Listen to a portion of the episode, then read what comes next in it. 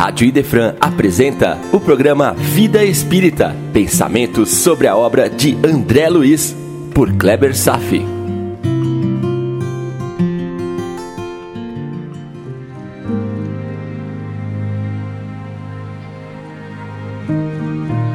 Nosso Lar, capítulo 15, Visita Materna, parte 1.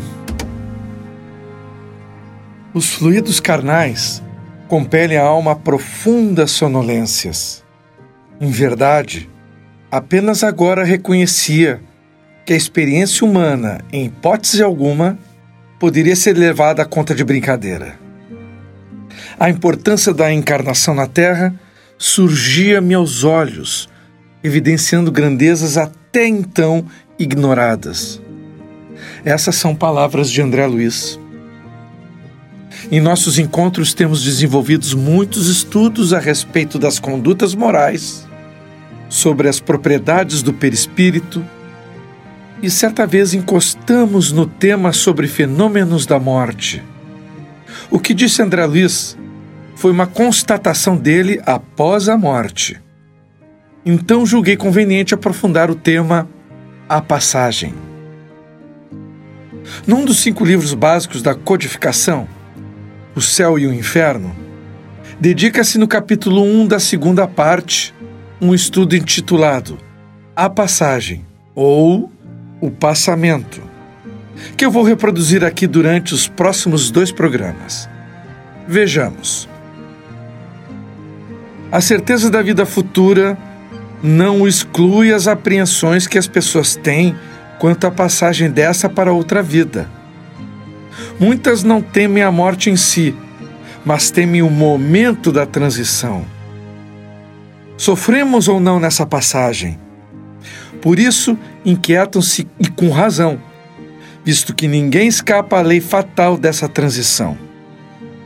Podemos deixar de fazer alguma viagem neste mundo, menos essa. Ricos e pobres, todos devem fazê-la e por dolorosa que seja a passagem, nem posição, nem fortuna pode suavizá-la.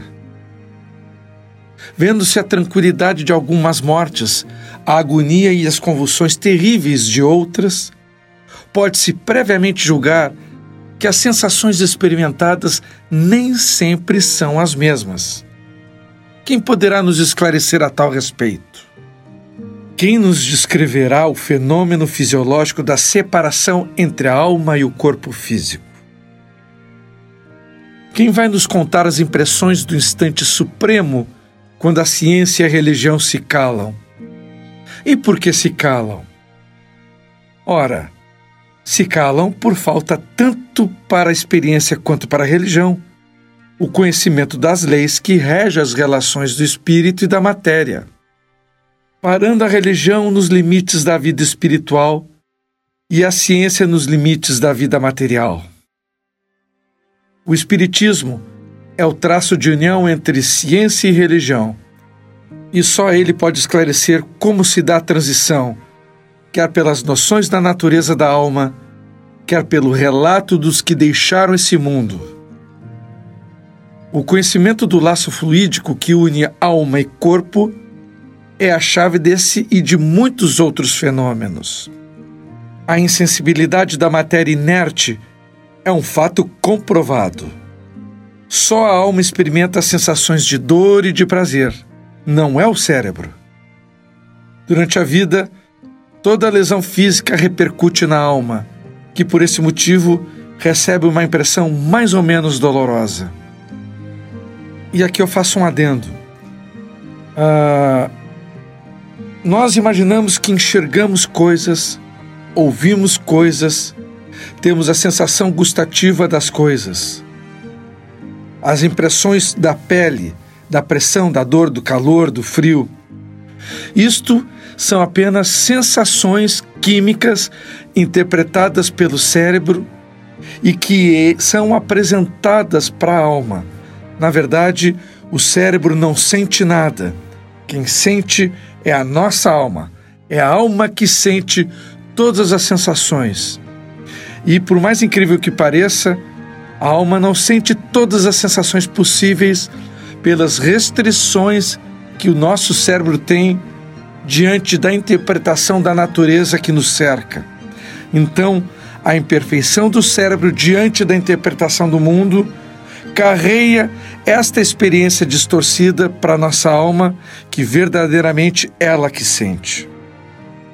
E voltando ao texto de Kardec, repetindo, é a alma e não o corpo quem sofre. O corpo não é mais que instrumento da dor, enquanto a alma é o paciente. Após a morte, separar a alma, o corpo pode ser impunemente mutilado, que nunca sentirá. E a alma nada experimenta da destruição orgânica. Dizendo de outro modo, a alma tem sensações próprias cuja fonte não reside na matéria tangível. Por isso, uma vez que a alma esteja desconectada do corpo, nada experimenta da destruição orgânica.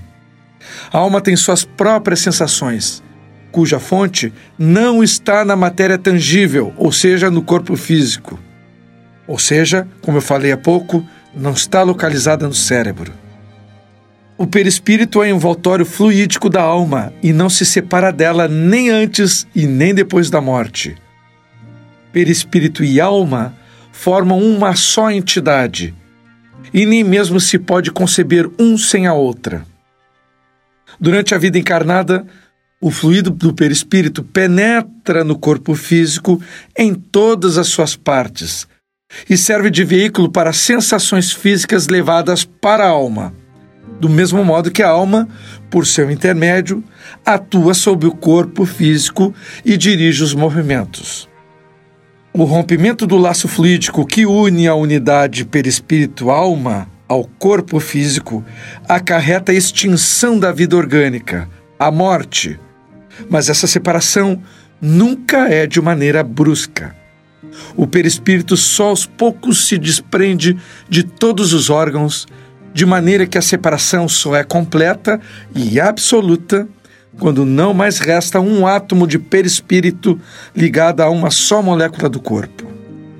A sensação dolorosa da alma por ocasião da morte está na razão direta da quantidade de pontos de contato existentes entre corpo físico e perispírito.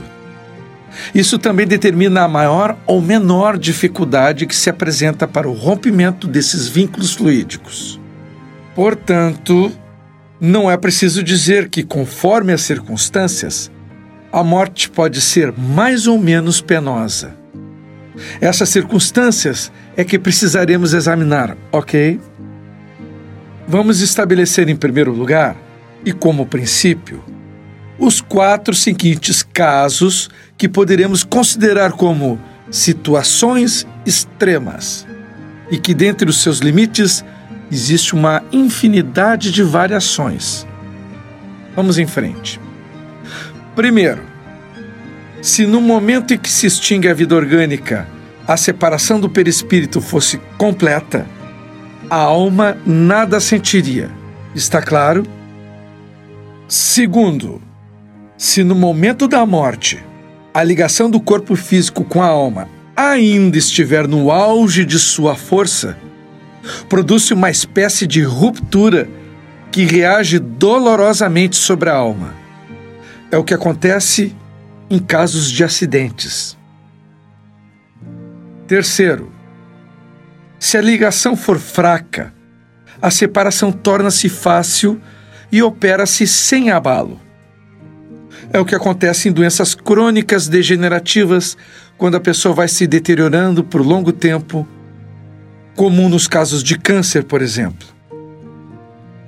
E quarto, se após a cessação completa da vida orgânica ainda existirem numerosos pontos de contato entre o corpo e o perispírito, a alma poderá experimentar os efeitos da decomposição do corpo, até que o laço inteiramente se desfaça. É o caso dos suicídios. Não queira experimentar esse nível de sofrimento, meu irmão. Então, conclui-se que o sofrimento que acompanha a morte está subordinado com a força de adesão que une o corpo ao perispírito. Tudo que puder ajudar na redução dessa força e acelerar o desligamento torna a passagem menos penosa. Caso o desprendimento se opere sem dificuldades, a alma deixará de experimentar qualquer sentimento desagradável. Na passagem da vida corporal para a espiritual, ocorre outro fenômeno de importância capital: a perturbação. Lembra que já falamos sobre esse tema anteriormente? Pois então, agora a alma experimenta um torpor psicológico que paralisa momentaneamente as suas faculdades, neutralizando em parte as suas sensações. É como se a alma estivesse num estado de catalepsia, de modo que quase nunca testemunhe conscientemente o último suspiro. Digo quase nunca, porque há casos em que a alma pode contemplar conscientemente o desprendimento, como em breve veremos. A perturbação pode, portanto, ser considerada o estado normal do instante da morte e perdura por tempo indeterminado. Ponto. Essa duração pode variar desde algumas horas até alguns anos. À medida que a alma se liberta, a perturbação se dissipa. A alma encontra-se na situação comparável à de um homem que desperta de profundo sono, com as ideias confusas, vagas, incertas. A visão apenas distingue algo como se estivesse meio a um nevoeiro, mas aos poucos se aclara, a memória retorna e a alma retorna ao conhecimento de si mesma. No entanto, bem diverso é esse despertar de acordo com a situação de cada pessoa. Calmo para uns e proporciona sensações agradáveis. Tétrico, aterrador e ansioso para outros, semelhante a um terrível pesadelo. Fazendo um breve resumo, um instante do último suspiro quase nunca é doloroso, uma vez que normalmente ocorre no momento de inconsciência. Mas antes desse momento, a alma sofre os efeitos da desagregação da matéria nos estertores da agonia e depois da morte, as angústias da perturbação. E esse estado não é geral, porque a intensidade e duração do sofrimento estão na razão direta da afinidade existente entre corpo físico e o perispírito. De outro ângulo, a duração do sofrimento depende do grau de apego ao materialismo. Está captando? Assim, quanto maior for essa afinidade, tanto mais penosos e prolongados serão os esforços do espírito para desprender-se da matéria. Há pessoas nas quais a ligação é tão fraca que o desprendimento se opera por si mesmo com a maior naturalidade. É como se um fruto maduro se desprendesse do seu caule. São os casos das mortes calmas que levam ao tranquilo despertar. A causa principal da maior ou menor facilidade de desprender-se da ligação é o estado moral da alma. A afinidade entre o corpo físico e o perispírito é proporcional ao apego que o espírito tem com a matéria. O apego atinge seu máximo no homem, cujas preocupações se concentram exclusiva e unicamente com a vida terrena e os prazeres materiais que essa vida oferece. Ao contrário, nas almas puras que antecipadamente se identificam com a vida espiritual, o apego é quase nulo. E desde que a lentidão e a dificuldade do desprendimento estão na razão do grau de pureza e desmaterialização da alma, conclui-se que vai depender de cada um tornar essa separação fácil ou penosa, agradável ou dolorosa. Está captando essas dicas, meu irmão? Preste bem atenção. Posto isso, Resta-nos examinar a influência do tipo de morte sobre a sensação da alma nos últimos transes da vida terrena. Mas esse tema sobre o gênero de morte, seja morte natural ou morte violenta, será examinado no próximo encontro, ok? Agora seguirei com o capítulo de hoje: Vamos em frente. Esse é o capítulo que marca o reencontro do filho com a sua mãe, que desencarnou alguns anos antes. Logo de início, André Luiz ainda traz na memória aquela famosa entrevista com Clarencio. A lembrança daquela rispidez contundente e ao mesmo tempo amorosa que experimentou e que o forçou a rever seus próprios conceitos. Só que agora, diferente de outras épocas, substituiu o possível sentimento de ofensa pessoal pelo agradável sentimento de feliz oportunidade para reavaliar sua postura diante da crítica construtiva, tirando muito melhor proveito da situação. Já imaginou se utilizássemos os mesmos critérios? Assumir as responsabilidades pelos próprios desvios de conduta, ao invés de projetar os problemas para fora de si, culpando outras pessoas, o sistema, as circunstâncias, etc a vida seria bem mais fácil. Como a citação do início do programa de hoje, abre aspas, os fluidos carnais compelem a alma a profundas sonolências, fecha aspas. André Luiz se refere à vida da Terra como um momento de imersão da alma numa profunda sonolência ocasionada pelas limitações impostas pelo corpo físico. Estamos aqui vivendo como zumbis ativos, com a impressão de uma realidade que está absurdamente distorcida, como se estivéssemos vivendo na Matrix, acreditando piamente nessa realidade virtual da carne. Essa confusão que a realidade material nos causa, os orientais chamam de ilusão maia. Matrix ou Maia significam a mesma coisa. Mesmo assim, submersos nessa ilusão maia, mergulhados na Matrix, brigamos, lutamos e até matamos por essa discutível realidade das coisas desse mundo material, porque acreditamos piamente ser a verdade. Aplicamos todas as fichas apostando nessa ilusão, que é a vida material. E construímos todo um sistema de crenças e valores baseada nesse cenário. Como disse Jesus, meu reino não é desse mundo. O reino de Deus não é ilusão maia. Há trabalho designado para todos nós, espíritas, que é a ressignificação da vida terrena, da vida material. Claro, em hipótese alguma devemos nos furtar de tirar bons proveitos que a vida na matéria nos proporciona. Há permissão divina para aproveitarmos os bons momentos que podem ser vividos, nos momentos de descanso, lazer, cultura. A questão é não perverter essa percepção, tornando exclusiva, como se aqui fosse a última chance de sua existência. Essa migração do paradigma material para o espiritual não precisa acontecer às custas da alegria ou de sacrifícios desnecessários, o que configuraria um verdadeiro desperdício, além de ser uma perversão. Ser cristão não significa ser um sujeito triste, sentindo o peso do mundo, achando-se responsável por toda a transformação social. Não é nada disso. A cristandade é um caminho solitário e individual mas que pode ser vivido com muita alegria. É um caminho que expressa imensa felicidade.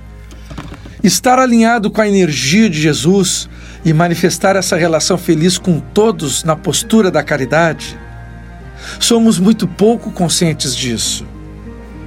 Viver na Terra é como desempenhar um papel numa grande peça de teatro, onde nós, os atores, acreditamos que os papéis que estamos desempenhando correspondem a toda a verdade real que pode ser experimentada. Mas, na verdade, nada vai além de papéis. Outra situação.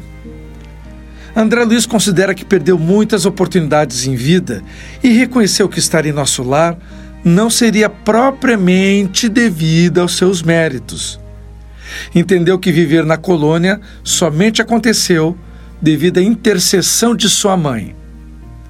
Então faça a seguinte pergunta: qual de suas mães? Vou explicar algo para que você se dê conta. Quem é seu pai? Quem é sua mãe? Esse tema já não é novo para nós. Acompanhe esse seguinte raciocínio. Ninguém sabe quando foi exatamente que deixamos de viver dentro do universo do instinto animal para zarpar em direção ao progresso da razão. Quando saímos da fase animal para acordar na fase humana. As informações são contraditórias. Em média, há cerca de 300 mil anos atrás. Isso que nem estou considerando que somos degredados de outros mundos. Mas somos homens, seres individuais pensantes há pelo menos 300 mil anos. O que importa é que foi há muito tempo que mergulhamos na escala humana de evolução, na etapa do desenvolvimento da razão. Uma média de 800 a mil gerações, fazendo cálculos empíricos irreais foi o despertar da razão para substituir o instinto. Ambos são modelos de tomada de decisão diante dos desafios. O instinto é automático e implantado por Deus, enquanto que a razão depende do aprendizado, portanto, passível de erros e acertos. Vai acompanhando com calma. Trocamos a estrutura automática e padronizada dos instintos pelas opções mais flexíveis que os pensamentos racionais podem nos proporcionar quando estamos resolvendo um problema. Com a razão, estamos inaugurando a era do livre-arbítrio. Porém, ainda portamos uma herança, um mecanismo de autopreservação que ajudou muito para a sobrevivência do ser durante a era do instinto. Essa ferramenta se chama egoísmo. Vou explicar onde quero chegar. É na fase do despertar da razão que, de fato, a alma se individualiza totalmente. Isso aconteceu há cerca de 300 mil anos, pelo menos é o que a ciência por enquanto descobriu. Nos tornamos seres independentes e começamos a escrever a própria história. Entramos numa outra faixa evolutiva foi quando nascemos para a vida espiritual, formatada numa individualidade. Agora somos seres individuais. E agora você pode decidir seus caminhos. Poderá desobedecer às leis naturais, dentro da sua liberdade de escolha, pois que agora é portador do livre-arbítrio.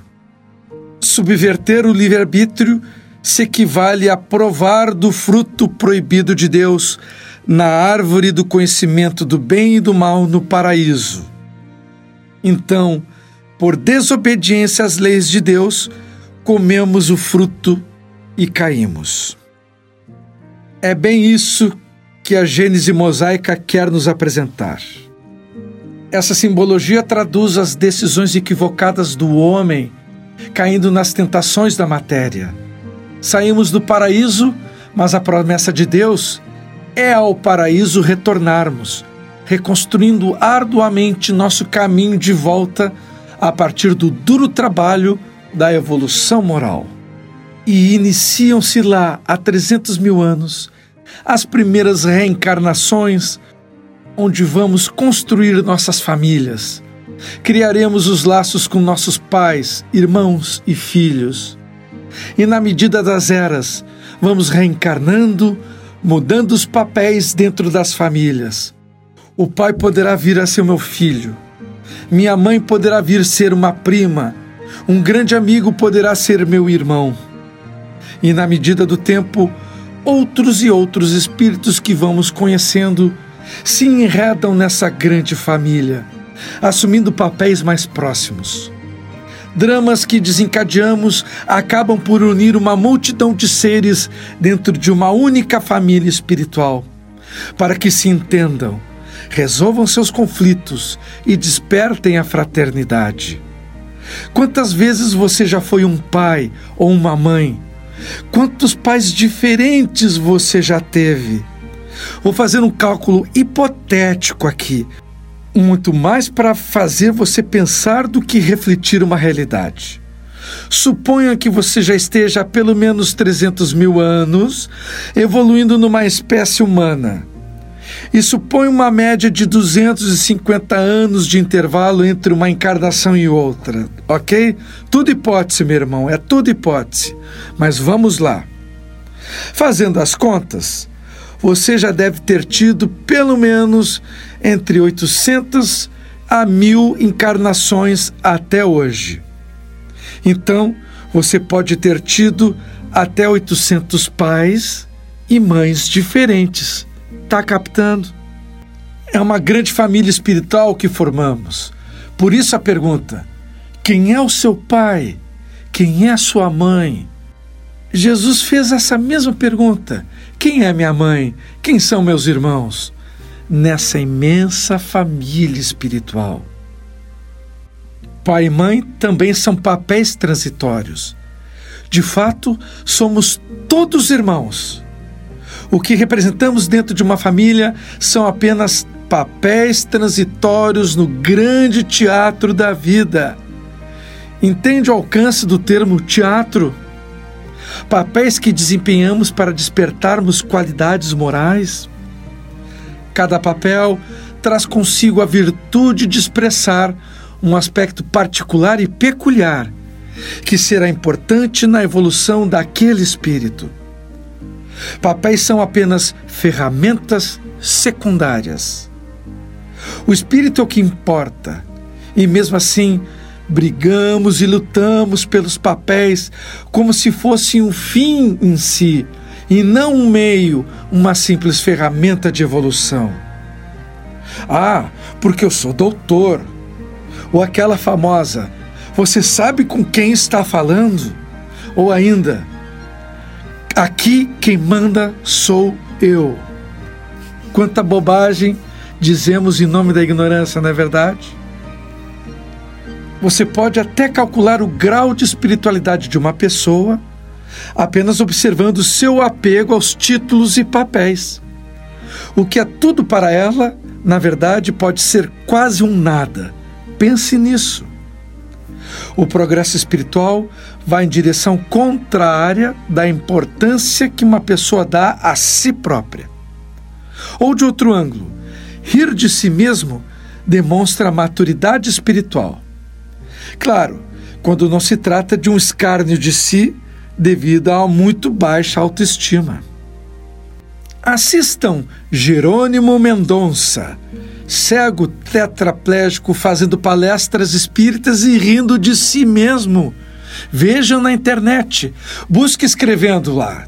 Jerônimo Mendonça. Aliás, Jerônimo com a letra J. Apesar das extremas limitações e dificuldades que experimenta, Jerônimo consegue rir de si mesmo na certeza transcendente dessa vida transitória no mundo e a fé inabalável na vida principal numa das moradas da casa do Pai.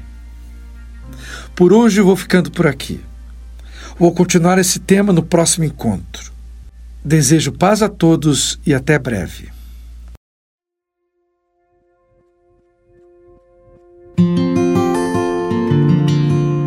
A Rádio Idefran apresentou o programa Vida Espírita, por Kleber Safi. Todas as terças e quintas, às nove da manhã. Programa Vida Espírita.